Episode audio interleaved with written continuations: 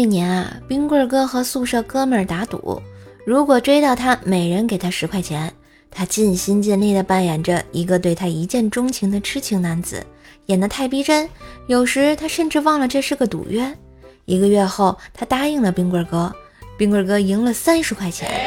可冰棍哥开始每天担心他会知道他接近他的动因。终于有天，事情败露了，冰棍哥慌得都红了眼，他却在笑。哼，你以为三十块钱是谁出的呀？冰棍哥，猴子是翻不出如来的 手掌心的。前两天跟老婆一起过二人世界，提议准备去吃某披萨。快到地方的时候，媳妇儿哀怨地说：“哎，我们两个是不是太自私了？儿子也喜欢吃披萨，应该带他一起来的。”我说：“难道二人世界？”不好吗？呃，带他下次来来吧，也不缺这一回。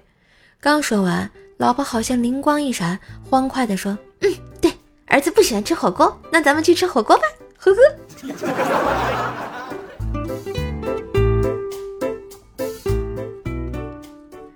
有一次啊，班主任上课正上的不亦乐乎的时候，竟然发现有人在睡觉，就很生气的叫班花叫他起来。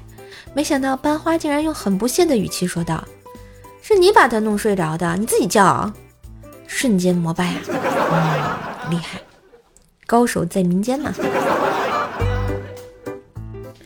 跟女友交往的时候去他家，女友他妈呢是拉我去跟他打麻将，为了讨好未来丈母娘，我故意输了五千块钱啊。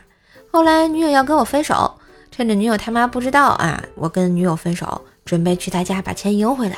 后来我又输了七千多。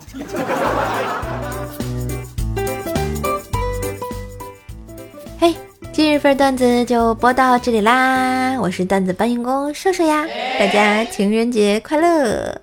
喜欢节目也别忘了随手点个订阅哟，给专辑打个五星优质好评。当然也可以点击瘦瘦的头像啊，主页关注一下啊。啊，新的专辑《奏奈讲笑话》是一张天津话的专辑，也可以到我的店铺选购你需要的商品哦。